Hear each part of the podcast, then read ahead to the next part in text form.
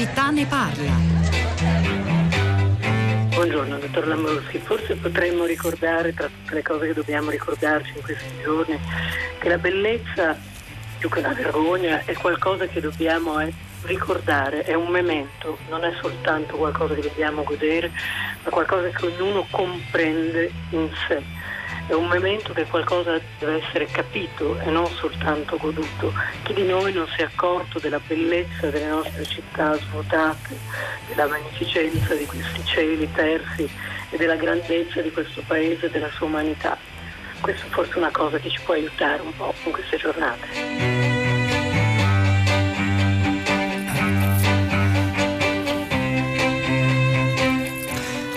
10, 1 minuto, 20 secondi, una buona giornata da Pietro del Soldà, benvenuti a tutta la città ne parla che come tutti gli altri programmi di Radio 3 oggi pensa alla bellezza. È difficile farlo, è la prima volta che ci capita di provare, di pensare ad altro, anche se ci riusciremo solo in parte, credo, in questa puntata, dopo settimane di attenzione concentrata inevitabilmente sul, sulla trasformazione del mondo delle nostre vite causata dalla pandemia in cui siamo immersi. Cosa significa pensare alla bellezza in un tempo come questo. È un po' la sfida che ci poniamo oggi e soprattutto ci chiediamo in questa puntata di tutta la città ne parla se la bellezza ci può aiutare, se ci può curare, se c'è un modo di intrecciare le parole bellezza e cura. Cura è davvero un'idea, una nozione decisiva in questo tempo. La cura innanzitutto del personale medico e ospedaliero, di chi sta eh, in quella zona d'ombra della pandemia che sono le case di riposo con tanti anziani dentro. Ne abbiamo parlato e ne riparleremo ancora, se ne è discusso anche stamani a prima pagina. Eh, la cura è anche cura di sé, cura dei propri gesti, attenzione per quello che facciamo. Abbiamo imparato ad essere quasi maniacali nel, nel controllo delle nostre azioni, consapevoli del fatto che ogni gesto che compiamo può essere eh, compromettente, può farci del male a noi e all'intera comunità. Di questo dunque proviamo a parlare mettendo al centro della nostra attenzione questa parola magica, questo concetto sfuggente che il pensiero filosofico e la letteratura cercano di definire da secoli ma sfugge sempre di mano. La bellezza sicurezza appunto. 335 5634 296 è il nostro numero, scriveteci via sms, via whatsapp le vostre riflessioni, commenti su quello che sentirete, li gireremo ai nostri ospiti che sono Vito Mancuso, buongiorno e benvenuto. Buongiorno, grazie teologo, filosofo, voce anche cara e nota agli ascoltatori di Radio 3, ha curato anche un, un, bel ciclo per uomini e profeti di recente, ha realizzato, segnaliamo la sua intervista di ieri sul Fatto Quotidiano proprio sul tema della paura del coronavirus, tra i suoi libri ricordo è uscito due anni fa La via della bellezza che disegna proprio forse quell'idea di bellezza come, come reazione alla difficoltà e al dolore che proviamo a mettere oggi al centro della nostra attenzione. Giovanni Stanghellini, buongiorno, benvenuto anche a lei buongiorno, grazie per l'invito. Stangelini è psichiatra, insegna all'Università di Chieti, dirige a Firenze la scuola di, terapia, di psicoterapia fenomenologico-dinamica. Ha pubblicato un paio di anni fa per l'editore Feltrinelli L'amore che cura e di nuovo ritorna quella parola. E poi anche da ultimo un altro libro che forse ci darà qualche altro spunto, Selfie, sentirsi nello sguardo dell'altro. Vito Mancuso, vorrei cominciare da lei chiedendole se davvero, innanzitutto come, come vive questa scelta che abbiamo fatto, mettere la bellezza al centro dell'attenzione in giorni in cui insomma in realtà realtà siamo tutti concentrati su altro, ci chiediamo se ce la stiamo facendo, quando finirà la reclusione in casa, quando la normalità tornerà, eh, se saremo molto più poveri, come, come potremo risollevarci. Eh, la bellezza c'entra con tutto questo. Ma guardi, secondo me voi avete fatto benissimo perché da quello che capisco io la logica che governa la bellezza è la medesima della logica che governa la medicina eh, le parole non mentono, medicina, medium, eh, trovare il punto di equilibrio, trovare la, la proporzione tra gli elementi, tant'è, tant'è, che la stessa parola nel greco antico farmacon eh, può significare tanto farmaco, medicina quanto veleno, tutto dipende dalla proporzione, dall'armonia. Eh, dalla, dalla, capacità di comporre gli elementi e, e la, se la medicina è questo, è medium, è trovare il punto di, di, di, mediazione delle cose e naturalmente lo è in sé in quanto eh, mm, come dire, eh, arte che, eh, che, che appunto eh, procura farmaci, ma lo è anche e soprattutto nella misura in cui si rivolge a degli esseri umani, cura, attenzione. Ecco, se la medicina è tutto questo si affianca direi immediatamente alla logica che costituisce la bellezza, eh, la quale vive a, su- a, su- a, sua volta di equilibrio, di proporzione, di armonia, di eleganza, eh, cosmo, cosmo, cosmetico eh, e, quindi, e, quindi, appunto bellezza eh, naturale che, che, che, che ri- risplende sui nostri volti in meraviglia, in proporzione, in splendore, eccetera. Quindi secondo me e quello che avete pensato, forse eh, portandovi dall'istinto, forse non lo so per quale motivo avete pensato di dire, eh, eh, avete eh, trovato, avete avuto un'intuizione molto, molto profonda, ecco, perché la logica è la medesima. Eh, è la medesima. Diciamo così, posso, posso svelare eh, eh adesso ci veniamo, posso svelare un piccolo retroscena? Nei giorni in cui a Radio 3, cioè l'idea iniziale del direttore Marino Sinibaldi è stata sottoposta un po' anche a tutti noi, aveva senso eh, impostare, ci siamo chiesti una giornata in cui si pensa ad altro. Beh, ha, ha sviluppato poi un dibattito interessante anche perché forse in realtà... Eh, non significa davvero pensare ad altro, mettere a tema la bellezza e quello che la bellezza può fare alle anime e ai corpi feriti in questo periodo così, così difficile. In qualche modo forse l'idea di fondo, credo, eh, non sia quella della bellezza come fuga dal presente, ma come appunto, anzi cura, come un chinarsi su di noi, sulle nostre ferite, le nostre e quelle di chi ci sta vicino e magari rafforzare anche le nostre risorse, la nostra personalità, il senso di comunità. Giovanni Stanghellini, eh, il punto di vista dello psichiatra, di chi si confronta tutti i giorni per mestiere con le ferite dell'interiorità e so che abbiamo già dedicato almeno una puntata di tutta la città ne parla agli psicologi e agli psichiatri in questo momento, state lavorando tantissimo, anche se a distanza dai vostri pazienti. Ha senso introdurre questa nozione?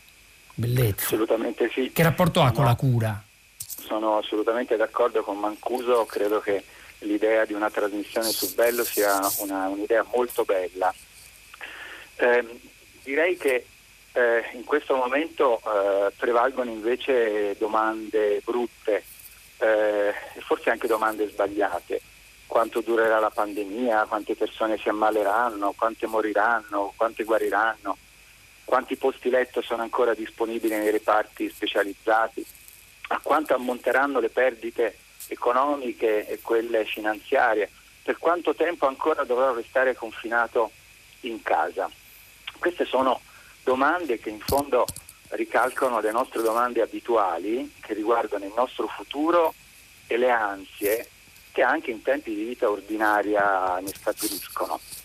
Domande come riuscirò a realizzare i miei progetti e in ultima analisi quanto mi resta da vivere. E il fatto è che queste sono domande brutte e sbagliate perché eh, i mm. nostri pensieri stanno sempre più prendendo la forma dei grafici e dei numeri che gli epidemiologi e gli economisti proiettano sui nostri schermi. E noi in questa situazione di crisi stiamo comprendendo che questo tipo di domande non ha una risposta certa e questo acuisce la nostra ansia e inasprisce la nostra incertezza. La, la pletora di informazioni non placa la nostra paura del futuro, ma anzi l'alimenta e rischia di allontanarci da un secondo tipo di domanda, che è la domanda bella, la domanda giusta. E secondo me suona così. Cosa c'entro io con questa epidemia? In che modo mi tocca? In che modo mi riguarda? Quale mia ferita mette in evidenza? Che significato ha per me questa crisi? Cosa maggiormente mi manca? Di cosa principalmente mi sento privato? In cosa mi sento massimamente vulnerabile? Quello che voglio dire è che questa crisi e il tempo sospeso che ci priva di una sicura prospettiva sul nostro futuro ci offrono, forse non è esagerato dire, l'opportunità di ribaltare una conchiglia, ponendo quelle domande che guardano dentro al posto di quelle del primo tipo che guardano fuori. E queste domande che guardano dentro sono per l'appunto le domande della cura. Su questo dobbiamo tornare perché è, bello, seducente, forse anche problematico cercare di pensare a questo tempo come un'opportunità. Eh, in realtà soprattutto un tempo di dolore, eh, di paura, di preoccupazione, di incertezze, però forse ritorna spesso eh, questa idea che in realtà forse stiamo anche attraversando un periodo fecondo per guardare a, alle cose più vere, quelle più profonde. Le vostre due voci, Vito Mancuso e Giovanni Stanghellini, affianchiamo anche un'altra voce, quella di Enzo Grossi. Buongiorno benvenuto.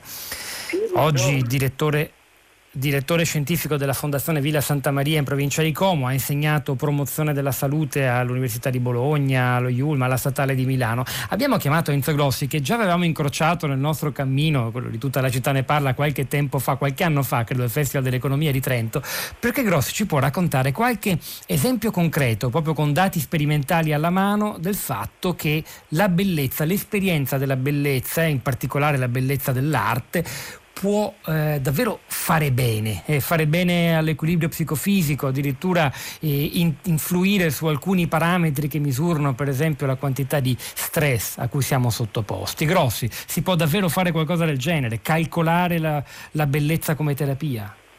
Assolutamente sì, innanzitutto buon saluto gli ospiti e il pubblico.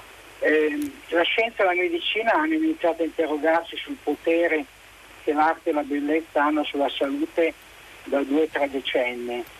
Eh, e quindi si è sviluppata proprio una disciplina che prende il nome di neuroestetica che eh, cerca di capire quali sono i meccanismi che vengono messi in atto quando noi abbiamo la possibilità di eh, godere della bellezza di una musica particolarmente gradevole, di un, di un quadro della natura la bellezza ovviamente è un concetto molto molto allargato. E si è scoperto che nel cervello c'è un'area specifica che si attiva in risposta a, questo, a questi stimoli estetici. È una zona della corteccia orbitofrontale che è stata chiamata il centro della bellezza da Samir Zeki, che è un neuroscienziato inglese che proprio ha iniziato questi studi pionieristici. Ecco, quando questo centro si attiva ci sono fenomeni molto complessi nel nostro cervello che attivano dei circuiti eh, neuronali e la produzione di eh, media- neuromediatori come la dopamina, le la serotonina o l'ossitocina, ciascuno dei quali ha eh, la possibilità di eh, darci delle sensazioni, sono essenzialmente delle sensazioni di piacere, pagamento, felicità, gratificazione, emozione e anche commozione.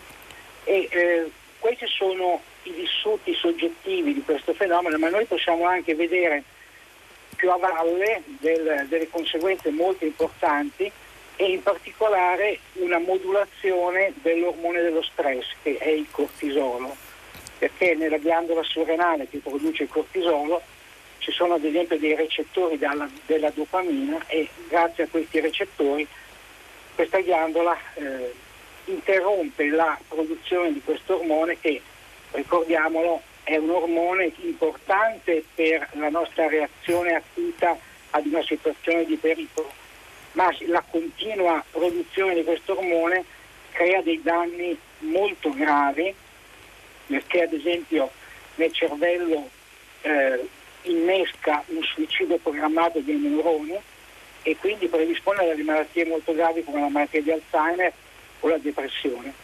Ecco, quello che io avevo avuto la possibilità di osservare in uno studio che prende il nome di esperimento di Dicoforte è che eh, una esperienza estetica molto particolare, come in quel caso fu la salita alla cupola del santuario di Dicoforte, eh, ha degli effetti molto potenti.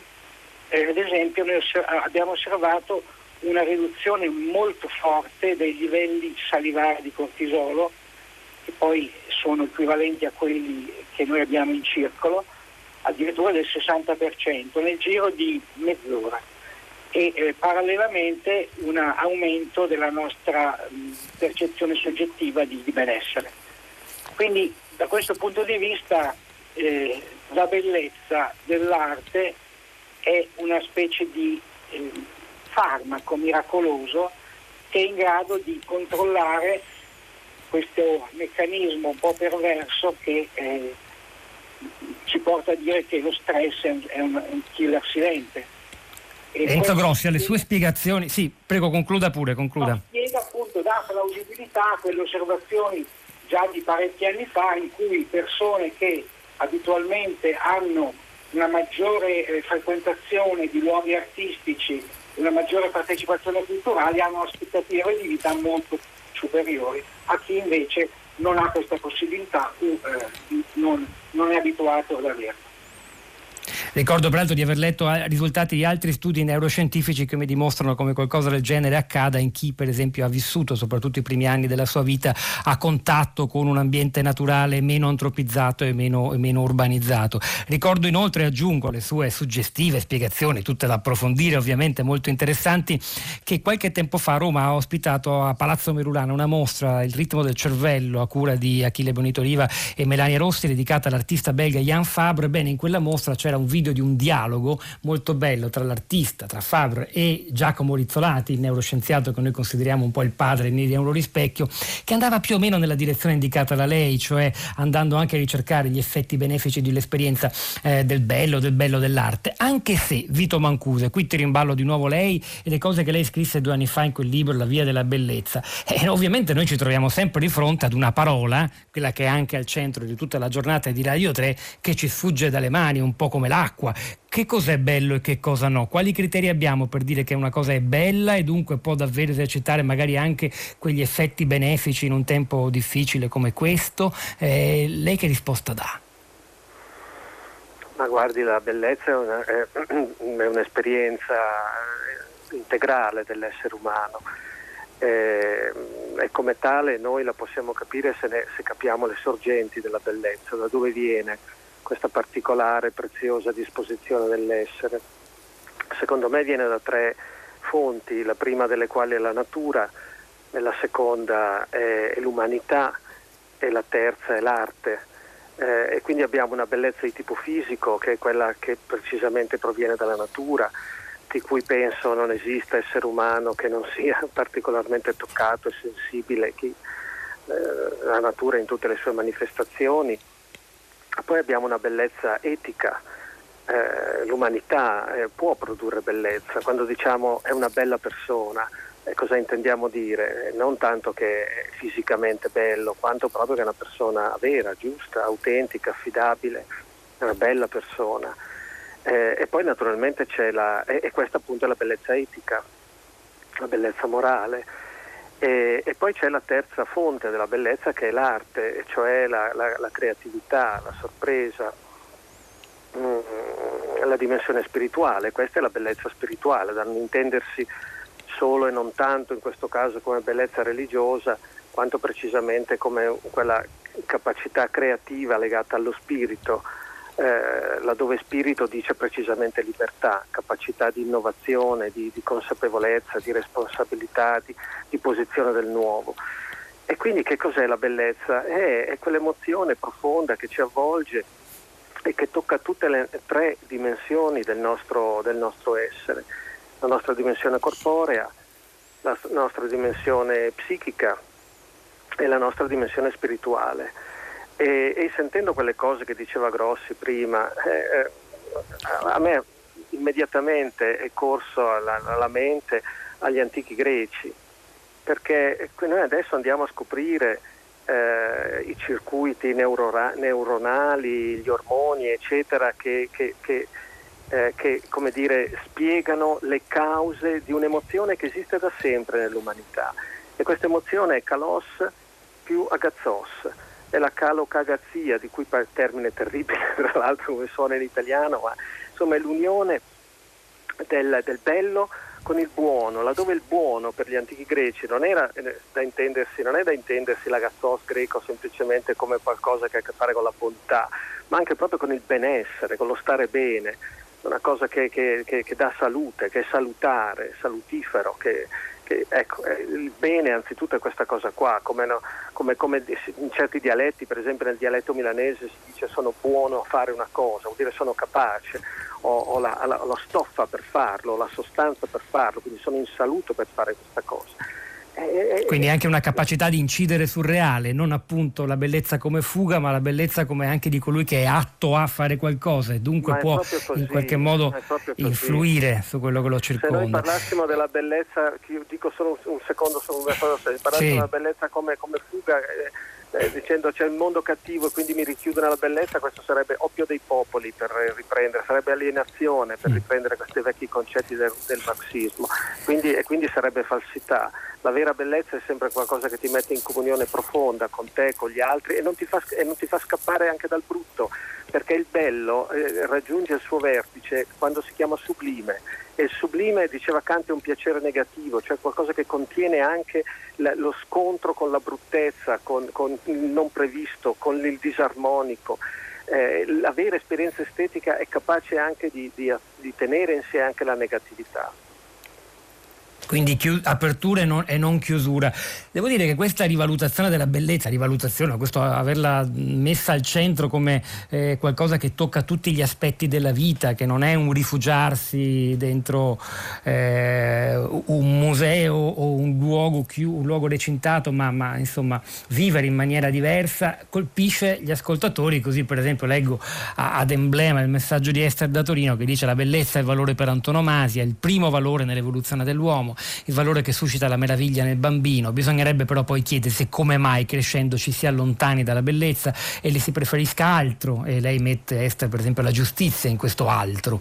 Vi sono grata, dice, per consegnare il ruolo eh, che merita, almeno oggi, durante l'emergenza, anzi proprio perché siamo in emergenza. Poi però a questo messaggio Giovanni Stanghellini, ritorniamo anche alla difficoltà di tradurre tutte queste cose nella nostra vita quotidiana e pratica eh, nella pandemia. Carla da Firenze scrive questo, da più di un mese di clausura, anche la bellezza che posso però vedere soltanto su internet, in tv, sui libri d'arte, ascoltarla nella musica classica, mi sta provocando la nausea. Che cosa mi manca? La certezza di poter tornare ad una vita normale, semplice e serena per i pochi anni che mi restano da vivere. Che cosa le si risponde a Carla? Perché in effetti la bellezza di cui parliamo è soprattutto una bellezza che oggi ci arriva attraverso degli schermi, quel poco che possiamo vedere del mondo fuori dalla nostra casa è un problema non da poco, Stanghellini, forse inedito anche da un certo punto di vista. Io risponderei eh, che cos'è la, la, realtà per Carla. Eh, forse tradurrei questa parola realtà con la parola relazione. Forse a Carla manca la possibilità di condividere la sua esperienza della bellezza con qualcun altro presente in carne ed ossa eh, accanto a lei. Questo è quello che eh, manca a tutti quanti. Eh, l'esperienza che Carla forse fa eh, della bellezza è eh, un'esperienza eh, contemplativa per l'appunto, vede la bellezza in uno schermo, in un rapporto io-esso invece che in un rapporto eh, io-tu. questo è, è, ciò che invece caratterizza l'esperienza del bello nella cura. Eh, la cura è eh, un'esperienza eh, estetica eh, perché è la eh, condivisione di una atmosfera, è la condivisione eh, di un profumo che non è né dentro né fuori ma che è nel, nel tra, che è eh, in quel luogo che un filosofo come Deleuze per esempio chiamava ecceità, che è una relazione, è una relazione di movimento, riposo fra due persone, fra un io e un tu, è un valzer esperienziale sinestesico, cioè che coinvolge tutti i sensi, non soltanto la vista, quello che è invece coinvolto nel guardare eh, uno schermo. Eh, l'esperienza di bellezza nella cura è paragonabile ad una danza intercorporea, eh, si potrebbe chiamare un incrocio nomade che è molto diverso dalla staticità della contemplazione di uno schermo o anche semplicemente di un, eh, di un quadro. È, è un'esperienza in cui è fondamentale la dimensione aptica, la dimensione tattile, la dimensione patica, il toccare, eh, l'essere toccati.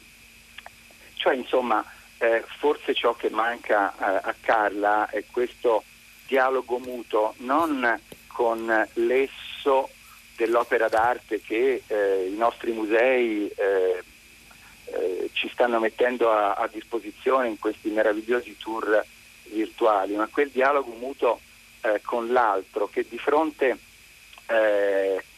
al, alla bellezza, sia quella della natura, sia quella dell'arte, eh, corrisponde all'esperienza dell'essere soli insieme con un'altra persona.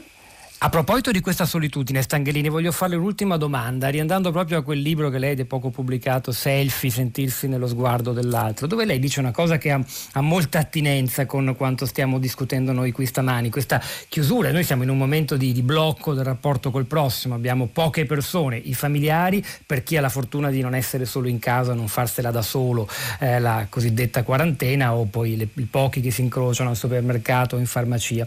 Lei dice che però stiamo vivendo un tempo, eh, questo lo scriveva ben prima dell'esplosione della pandemia, in cui siamo ossessionati dallo sguardo dell'altro e selfie, quel gesto, quello scatto che si fa col cellulare, è in realtà il sintomo e il simbolo di qualcosa di più grande, cioè l'esperienza del corpo che noi oggi riusciamo a fare, del nostro stesso corpo, è solo quando esso diventa oggetto dello sguardo altrui. Questa prepotente invasione della, della, della visione, soprattutto attraverso un device tecnologico come la, la prima esperienza che facciamo del mondo mondo.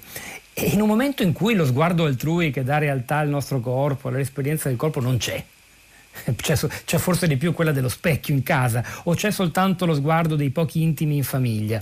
E che cosa succede di ritorno alla nostra personalità, all'esperienza del nostro corpo e quindi anche de, de, del corpo di cui ci dobbiamo prendere cura? Allora, intendiamoci, il fatto di avere a disposizione questi strumenti tecnologici per incontrare, seppur virtu- virtualmente ed esclusivamente visivamente gli altri, è eh, una risorsa straordinaria. Eh, quindi ehm, eh, eviterei di fare una, eh, una, critica della tecnologia in questo momento perché la tecnologia è esattamente ciò che ti consente ci sta anche consentendo di andare in onda a me da casa in maniera impensabile solo qualche anno fa ecco. quindi come si dice dalle mie parti non sputiamo nel piatto dove mangiamo d'accordo?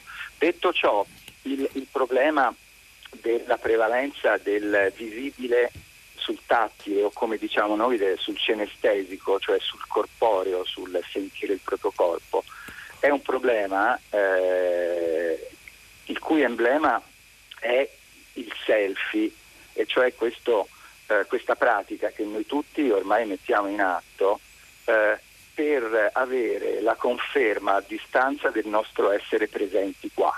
Questo è il selfie. Ma eh, il selfie eh, è semplicemente il sintomo eh, di un problema più profondo che nel libro che lei menzionava eh, io esploro a proposito di una vera e propria patologia che è l'anoressia, perché nell'anoressia vige la stessa eh, legge del selfie. Videor ergo sum, sono visto, dunque sono. Le persone anoressiche per sentire il proprio corpo hanno bisogno di sentirsi guardate dagli altri. Questa è la patologia. E ci immaginiamo e ci chiediamo come si possono sentire in un tempo in cui questo sguardo degli altri non c'è. Ne parleremo ancora. Grazie davvero a Giovanni Stanghellini, Vito Mancusa Enzo Grossi per averci accompagnato in questa prima parte di Tutta la città ne parla che ha dedicato alla bellezza, al pensare alla bellezza e questo è l'hashtag della giornata di Radio 3, la sua attenzione sin qui. Credo, tanti messaggi su questo, credo che proprio in questo momento, scrive Mario, pensare alla bellezza sia fondamentale, il modo migliore per curarci o meglio per disintossicarci. Poi ancora, eh, su un altro messaggio, Luisa, sono d'accordo con quanto detto finora, per me la bellezza risiede soprattutto nella parola, il logos che caratterizza l'essere umano e che riesce a creare le parole giuste per educare ed esprimere ogni aspetto della bellezza anche nella nostra presenza fisica. È una porta di accesso quindi. Mariella, la bellezza deve avere gli occhi grandi, secondo me, per vederla. Si palesa nei gesti quotidiani di gentilezza e solidarietà, nella cura delle tue piante e degli animali, la cura di te stesso, sollevando lo sguardo sulla natura natura, il mare, le campagne, i fiumi si fanno bellezza e ispirano artisti a crearne di nuova. È la cura se hai gli occhi, Dostoevsky diceva che ci salverà. Crediamoci. E ora un brano dall'album Bianco Sporco del 2015, una canzone di Marlene Kunz che è un vero e proprio inno alla bellezza, quella, scrive il cantante Cristiano Godano, che accomuna, rende simili e ci rende riconoscibili l'un l'altro. Marlene Kunz, bellezza.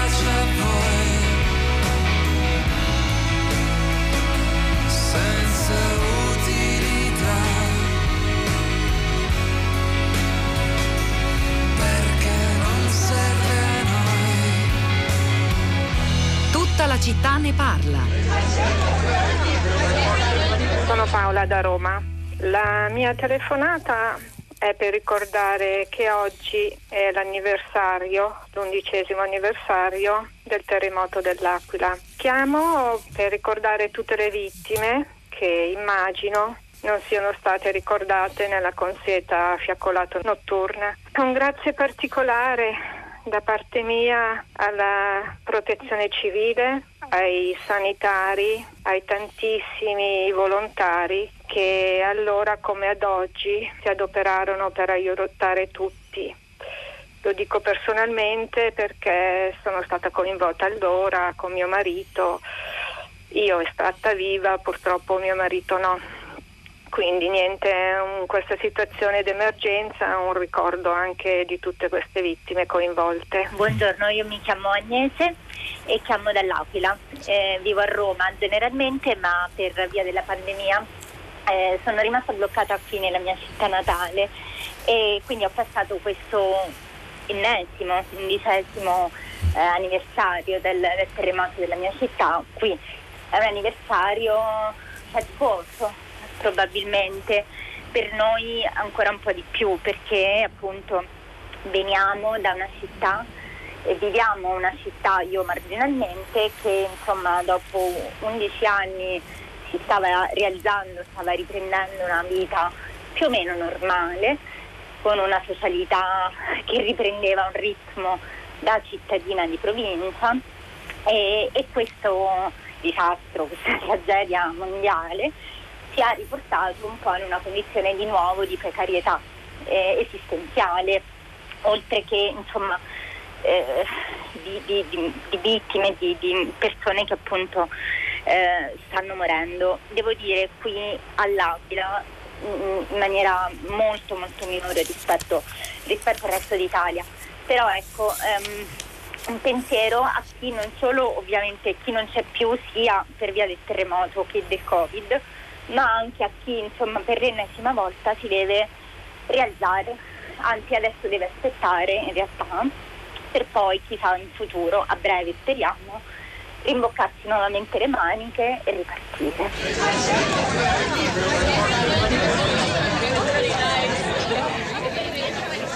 Erano le 3.32 di 11 anni fa quando l'Aquila crollò e il terremoto si portò via 294 vite, spezzò la vita di una città, eh, macerie, distruzione, tristezza, dolore e poi il faticoso processo e cammino di ricostruzione, che qualche frutto ha cominciato a dare, soprattutto negli ultimi tempi, e poi l'Aquila è ritornata all'immobilità, ad essere di nuovo zona rossa, questa volta come tutta l'Italia.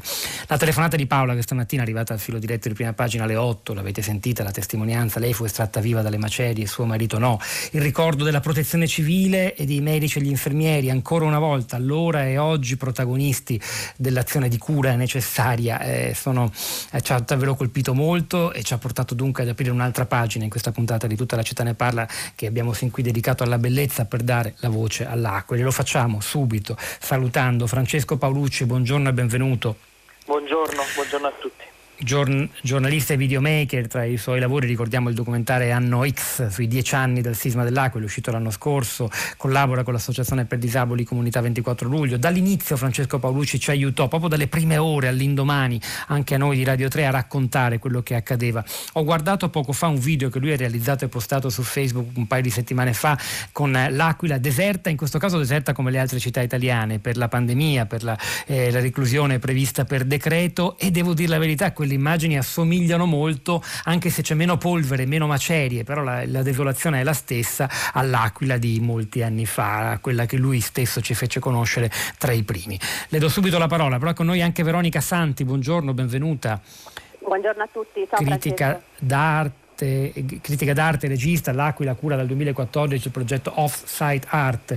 Grazie a una delibera comunale da lei stessa proposta e scritta, tutti i cantieri cittadini ospitano sulle loro facciate le opere d'arte di artisti emergenti e contemporanee, da Gipi a Emiliano Ponzi a MP5, come a dire ancora una volta la bellezza come cura e come terapia. Paolucci, che, senso, che sensazione c'è mm, oggi? Di nuovo quella desolazione che noi avevamo scoperto all'Aquila. Io vedendo oggi Roma deserta in questo periodo parlando ho pensato ai ricordi dell'Aquila, altre immagini non ne avevo. Allora, sì, la situazione è quella di una troppo rossa, nel senso che ehm, finalmente, come diceva una telefonata che, una telefonata che abbiamo prima, eh, finalmente eh, l'Aquila sembra aver voltato pagina con fatica eh, nel decennale dell'anno scorso. Eh, tant'è che l'estate che ci siamo lasciati alle spalle, quella del 2019, è stata un'estate molto bella per la città, nel senso che eh, adesso il centro storico è uno dei cantieri più grandi d'Europa, è il cantiere più grande d'Europa, quindi se il giorno c'è un via vai, un vociare di ehm, operai, restauratori, restauratrici, eh, commercianti che hanno iniziato a eh, hanno, hanno, ricominciato a presidiare il centro. La sera eh, di quest'estate si, la città si è riempita di festa di persone, di giovani, di musica diciamo non come era una volta però eh, come deve essere una città. Una città che ha, che ha, reagito e che finalmente dopo dieci anni aveva riconquistato eh, un, una parte della sua anima una nuova anima e adesso, adesso eh, si è ripiombati in un, in un silenzio incredibile incredibile perché eh, è un, un, silenzio differente perché prima comunque uno tirava nonostante eh, cioè, durante il processo intendo adesso non potendo uscire è un, un, un silenzio ancora più glaciale c'era mm. eh, un'immagine per, eh, la voce... per... Paolucci stia fermo, la sua voce va e viene, anzi sì, la tua voce, una, diamoci del tu perché ti abbiamo conosciuto e in qualche modo siamo tutti cresciuti insieme da quel 2009. La voce traballa, non so se adesso puoi provare a, ri- a riprendere il filo del discorso. Sì, un'immagine no. per raccontare... Mi senti? Pronto? Adesso sì, vai, vai, vai, vai. Un'imma- sì. un'imma- un'immagine per raccontare eh, il giorno eh, dopo che è, stata, che è, stata, dichiarata pandemia su una delle serrande ehm, eh, di, di, un bar che faticosamente era riuscito a riaprire eh, dopo tanti anni e che vedeva adesso la luce, vedeva adesso qualche piccolo segnale di, di, di, di ripartenza economica, ma anche a livello psicologico, sociale.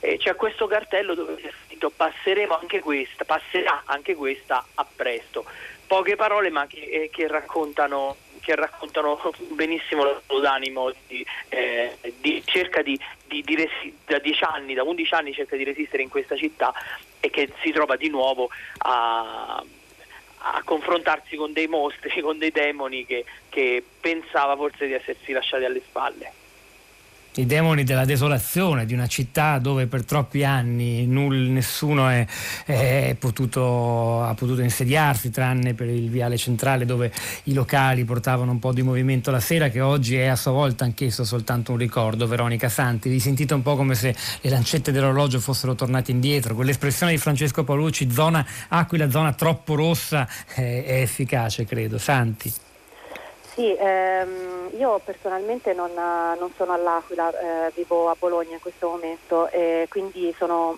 lontana dalla situazione ma eh, molto vicina a livello diciamo, sentimentale perché è una città che comunque eh, frequento, ho deciso di frequentare da, dal 2013 a oggi per portare quello, quella che è poi la mia, la, la mia, quello che so fare, cioè la mia capacità, portare l'arte. E, ehm, devo dire che eh, l'Aquila è una, una città estremamente eh, forte da un punto di vista sociale rispetto ad altre città eh, che stanno affrontando questo momento di crisi, ha sicuramente sviluppato eh, degli anticorpi diversi da quelli eh, delle altre città proprio perché ha passato una immane tragedia eh, che ha avvicinato la popolazione in una maniera eh, molto forte e quindi questo momento anche di distanza sociale eh, che si ripresenta mh, per, una, per, un'ennesima volta, eh, stavolta non lontani dal centro storico ma proprio lo, ognuno nelle proprie case, ehm, mi fa molto riflettere. Vedo le reazioni de, degli aquilani eh, che mh, vedo nella città dell'Aquila comunque un momento molto differente rispetto a quello che si vive in altre città eh, italiane.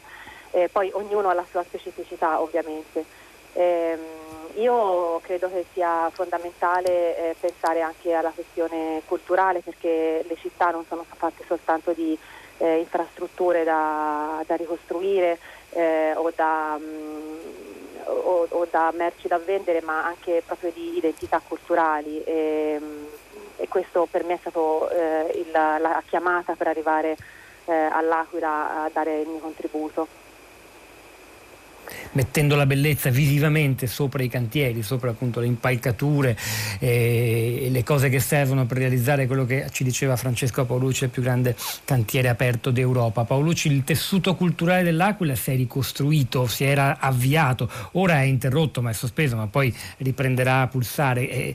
La, la, la vita sta tornando, anche se chiederlo ora sembra un paradosso. Ai, Paolucci temo sia definitivamente caduta la linea con lui, sì questa è la sua risposta alla mia domanda. E allora l'ultima domanda che faccio ancora è, è, ancora a lei Santi, abbiamo un minuto in realtà, ma che effetto sì. ha prodotto far emergere la bellezza da, dalle palizzate, dalle impalcature dei cantieri? Allora noi siamo un'associazione eh, no profit eh, che principalmente si occupa di arte pubblica, eh, abbiamo portato grazie anche ad un aiuto eh, da New York di un'associazione newyorkese che si chiama Mars Bridge, eh, questo progetto che è unico in Italia perché eh, si è inserito nella legislazione della ricostruzione, quindi noi ogni volta che, una, um, ogni volta che eh, un'impresa di costruzione tira su un ponteggio, anziché mettere una pubblicità o eh, il rendering di una facciata, eh, mettiamo un'opera d'arte eh, un'opera d'arte che può essere appunto, adesso stiamo facendo un ciclo su fumetti che eh, ha avuto anche molto riscontro tra la popolazione, eh, ma abbiamo messo anche tanti artisti emergenti proprio per far emergere eh, l'arte dei giovani.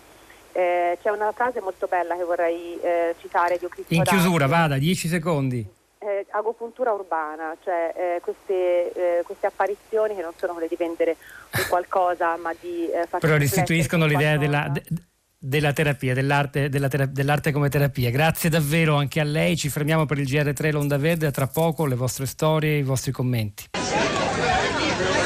Nella notte tra il 6 e il 7 aprile del 1520, Raffaello, ammalatosi otto giorni prima di una febbre continua e acuta, improvvisamente muore. Attorno al suo letto si raccoglie tutta Roma, costernata e incredula lo stesso pontefice Leone X che tanto ancora si aspettava dalla travolgente creatività dell'artista e affranto dal dolore.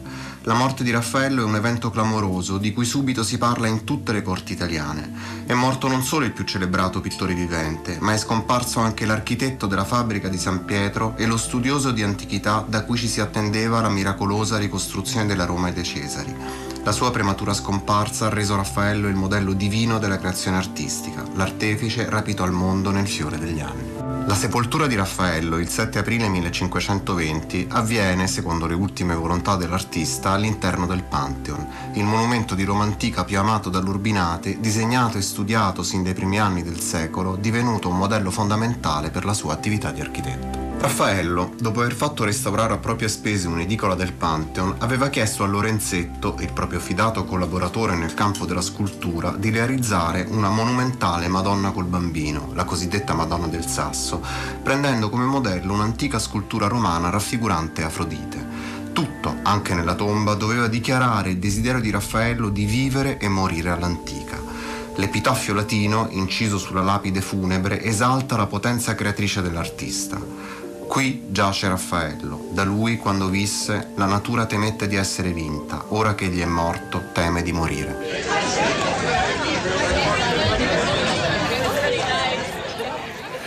È uno degli eventi più importanti nel cinquecentesimo anniversario della morte di Raffaello Sanzio. Era, è ancora la mostra allestita alle scuderie del Quirinale, una mostra evento dal titolo Raffaello 1520-1483 con oltre 200 capolavori provenienti da tutto il mondo che ha fatto appena in tempo ad aprire un paio di giorni prima che l'Italia tutta si chiudesse e che rimane oggi. Le tele sono coperte, i quadri sono coperti, la telineria per, non, per diminuire il tempo di esposizione alla luce sperando che potremo davvero presto andarli a vedere dal vivo alle scuderie del Quirinale.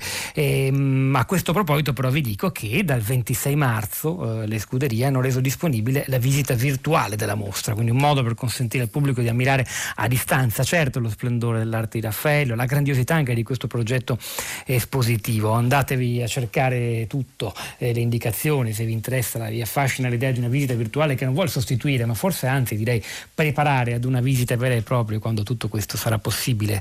Speriamo, speriamo molto presto continua, continua questo percorso, pensare alla bellezza, l'intero palinsesto di Radio 3 oggi 6 aprile nel cinquecentesimo della morte del grande Raffaello Sanzio, eh, per non pensare necessariamente ad altro, ma forse ad approfondire ancora di più quello che stiamo vivendo, il nostro bisogno di bellezza. Bellezza come cura è uno dei concetti che sono venuti fuori da questa puntata di Tutta la città ne parla, che ora continua dando la voce a voi, ascoltando quello che avete voluto scrivere, condividere. Beh, abbiamo dedicato una pagina all'Aquila perché oggi è anche l'undicesimo anniversario del terremoto e allora Antonio ci scrive da Trento, sono un cittadino onorario dell'Aquila per esserci andato dopo il terremoto da Trento in bicicletta e a piedi. Per tre anni la lunga marcia per l'Aquila partita per solidarizzare con i paesi terremotati dell'Appennino. L'Aquila è stata la nostra Santiago, dice, rinnovando di anno in anno la nostra e mia vicinanza al loro dolore la mia solidarietà per una ricostruzione che mai partiva, ma che oggi, con tutti i limiti, mostra la sua efficacia riportando la città al suo antico splendore, la bellezza dell'Aquila appunto. Stefano, benissimo parlare di bellezza è autentica salute, dice. Spostare l'attenzione della mente su un oggetto diverso ci aiuta a guardare, per esempio, alle opere di grandi artisti che oltre ad avere un alto valore di contenuto universale, spesso sono opere che hanno attraversato anche diversi secoli e diventano come un perno, un asse che aiuta a rimanere centrati nel nostro essere oggi, proprio ora che viviamo dentro una tempesta che ci costringe all'immobilità del corpo. Grazie di scuole, vi ascolto spesso. Grazie a lei Stefano. E Stefano è anche il nome di un ascoltatore, il primo a cui diamo voce stamattina nella nostra piazza. Buongiorno e benvenuto, credo sia addirittura il sindaco di Rocca Sinibalda, mi dicono. Buongiorno e benvenuto. Buongiorno, buongiorno a voi. Stefano Grazie. Micheli, a lei la parola. Sì, salve. Io, eh, provincia di Rieti. Provincia di Rieti, sì. Anche qui zona terremotata. E, sì. e noi siamo un po' fuori dal cratere, ma abbiamo subito gli effetti anche noi del terremoto dell'Aquila, quindi eh, è un'area interna e subisce tutte le eh, difficoltà di, un, di, un'area che è stata devastata dal terremoto. E noi lavoriamo da qualche anno con il teatro sul concetto di bellezza e sul concetto di cura. Proprio quest'anno avevamo immaginato finalmente dopo aver nel tempo lavorato sul territorio, quindi a partire dal territorio con una, una serie di spettacoli che lo raccontassero. Quest'anno avevamo intenzione di coinvolgere le comunità e quindi avevamo iniziato a lavorare a dicembre su questo nuovo progetto che era sensibilizzazione alla bellezza. E, e però dopo è arrivata anche questa peste che ha cambiato tutti i nostri programmi e quindi ci stiamo reimmaginando questo progetto in questo tempo eh, di malattia e di emergenza. E, e lo stiamo trasformando in una sorta di film documentario eh, che diventi un cinema di comunità. Eh, un progetto che abbiamo ideato insieme a una compagnia di Rocca Sinibalda che si occupa di teatro da, da molto tempo e con la collaborazione di una professoressa dell'Università di Bari, Silvana Cuz, che collabora con eh, la Treccani proprio sul progetto Bellezza. Quindi, eh... Grazie davvero Sindaco, eh, ci fermiamo ma risentiamoci, ci faccia sapere com'è andata, Sindaco di Rocca Senibalda Stefano Micheli. Allora, ora ci spostiamo all'estero, andiamo a, in Spagna, a Barcellona, eh, ci sono in tanti ad ascoltarci in streaming da fuori, ci fa piacere. Alessandra, buongiorno, benvenuta. Buongiorno a voi e a tutti gli ascoltatori e ascoltatrici. Che ci dice da Barcellona? Beh, mm, qui vabbè, la comunità di italiani è molto, è molto, nutrita e ci siamo trovati un po' tutti a vivere un po' un, un disastro indifferita perché avevamo un piede in Italia e quindi vedevamo la cosa arrivare, la Cina poteva essere più lontana, ma l'Italia era qui accanto e noi ovviamente avendo famiglie, amici laggiù e vedevamo che la cosa stava arrivando e qui ancora non, non c'era coscienza. de, de, del disastro in arrivo, poi è arrivato e, e, abbiamo visto un po' i risultati, l'Italia e la Spagna pagano le conseguenze peggiori. Io devo dire che in questo doppio disastro poi ne aggiungo diciamo, un terzo, nel, nel, mi sono trovata nel 2017 a vedere una situazione personale eh, un, po', un, po', peculiare, ho avuto un bambino molto prematuro di cui appunto mi sono dovuta e devo prendermi cura. Quindi la mia vita è stata sospesa in questo tempo e adesso che eh, avrei ricominciato, mi sarei ributtata nel lavoro e nelle tutte le altre attività che facevo prima mi trovo davanti a questa cosa. Per cui ecco, io credo di aver sperimentato sul mio che cosa significhi eh, prendersi cura. Ho capito che prima di prendersi cura degli altri o prima di preoccuparsi per una situazione più grande di noi, dobbiamo prenderci cura di noi stessi per cui vi ringrazio molto per questo programma. Grazie a lei Alessandra, grazie a tutti gli, grazie davvero, la devo salutare, grazie anche a tutti gli altri, sulla nostra pagina Facebook ci sono tantissimi contenuti molto belli, sentite Lucia, ogni volta che incontro la bellezza e succede spesso incontro la felicità, tutto qua. E quando sono felice ho così tanta vita che potrei morirne, sazia senza paura, in grazia in quanto grata. Marco Azzoli stamattina alla parte tecnica, Cristina Faloci in regia, Pietro del Soldà a questo microfono. E poi ancora la nostra curatrice Cristiana Castellotti, Rosa Polacco, Sacco, Sara Sanzi, Piero Pugliese vi salutano, ci risentiamo domani mattina alle 10.